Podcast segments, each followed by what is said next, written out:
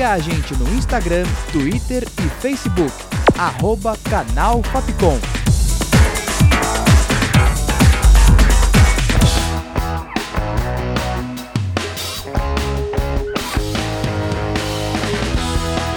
Rádio Fapcom.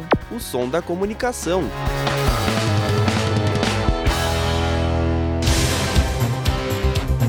Panorama. Oi, gente! Esse é o podcast Panorama. Eu sou Tainá Oliveira e hoje vou trazer o que de mais importante aconteceu na semana, como o aumento do número de infectados por Covid-19 e o reflexo da crise na política e na economia.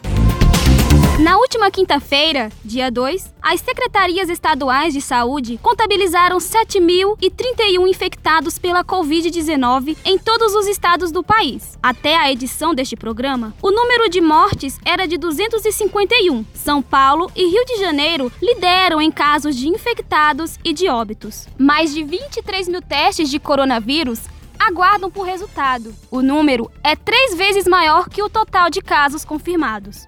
Panorama. O ministro da Saúde, Henrique Mandetta, afirmou na última quinta-feira, dia 2, que, caso seja necessário, o Brasil vai enviar aviões para a China para buscar equipamentos de combate ao coronavírus. Durante entrevista coletiva realizada em Brasília, Mandetta afirmou que o Brasil tem assinado contratos com empresas asiáticas para a compra de equipamentos, mas, segundo ele, a grande demanda de materiais em todo o mundo pode dificultar a entrega por parte dos chineses.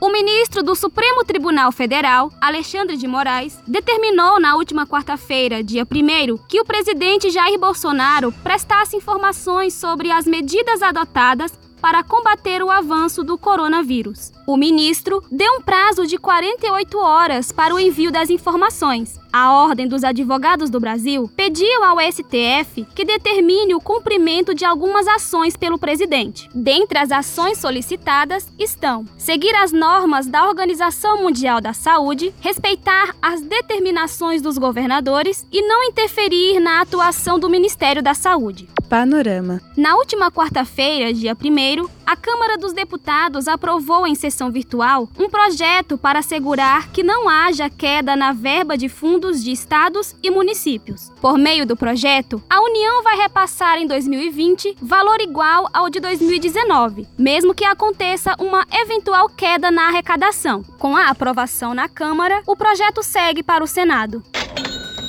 Na última quarta-feira, dia 1, o governo federal anunciou uma medida provisória que autoriza a redução da jornada de trabalho e salários dos empregados. A jornada pode ser reduzida em até 70%. A medida foi chamada de Programa Emergencial de Manutenção do Emprego e Renda e pretende evitar que empresas façam demissões durante o período de crise. Através do programa, trabalhadores com jornada reduzida ou contrato suspenso vão receber um auxílio auxílio emergencial da União. Panorama. O secretário da Receita Federal, José Tostes Neto, anunciou na última quarta-feira, dia 1, o adiamento do prazo de entrega da declaração do imposto de renda. A data de entrega, que seria até o dia 30 de abril, foi prorrogada para o dia 30 de junho. O motivo da prorrogação é a crise provocada pela pandemia do coronavírus. Segundo o último balanço divulgado pela Receita, mais de 8 milhões de declarações foram recebidos pelo órgão, o que corresponde a cerca de de 25% do total.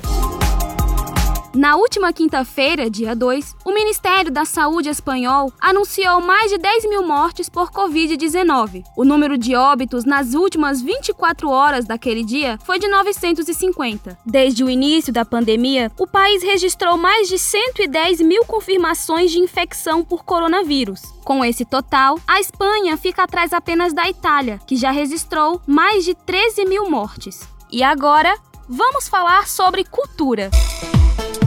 J.K. Rowling, autora de Harry Potter, anunciou na última quarta-feira que o primeiro livro da série, Harry Potter e a Pedra Filosofal, vai estar disponível de graça como livro eletrônico e audiovisual durante todo o mês de abril, além de um novo portal online Harry Potter at Home, dedicado para crianças pequenas, que vai ser lançado no wizardingworld.com, site oficial dos fãs de Harry Potter. O site tem o objetivo de entreter as crianças com atividades durante a quarentena. O audiolivro, de início, vai estar disponível em inglês, espanhol, francês, italiano, alemão e japonês. Ainda não há uma versão em português. Panorama. Em época de quarentena, vários artistas tomaram gosto pelas lives. No último sábado, dia 28 de março, o cantor Gustavo Lima revolucionou a ideia de live ao transmitir um show de sua própria casa de forma simultânea. A transmissão do show, Boteco em Casa, bateu recorde com mais de 10 milhões de visualizações e conseguiu arrecadar mais de 100 mil reais e toneladas de donativos para instituições de caridade. Outros artistas entraram nessa onda. A dupla sertaneja Jorge e Matheus vai realizar um show ao vivo pela internet no sábado, dia 4, além do cantor Wesley Safadão, que vai aproveitar sua live no dia 18 de abril para lançar músicas inéditas. Panorama. O panorama fica por aqui, com produção, redação e locução de Tainá Oliveira, sonoplastia de Danilo Nunes e direção artística de Fernando Mariano. Essa foi mais uma produção da Rádio Fapcom 2020. O panorama volta na próxima edição. É isso, gente. Tchau, tchau. Panorama.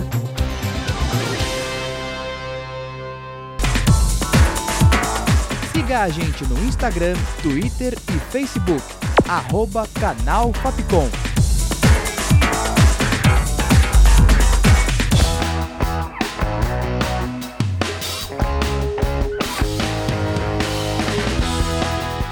Rádio Fapcom. O som da comunicação.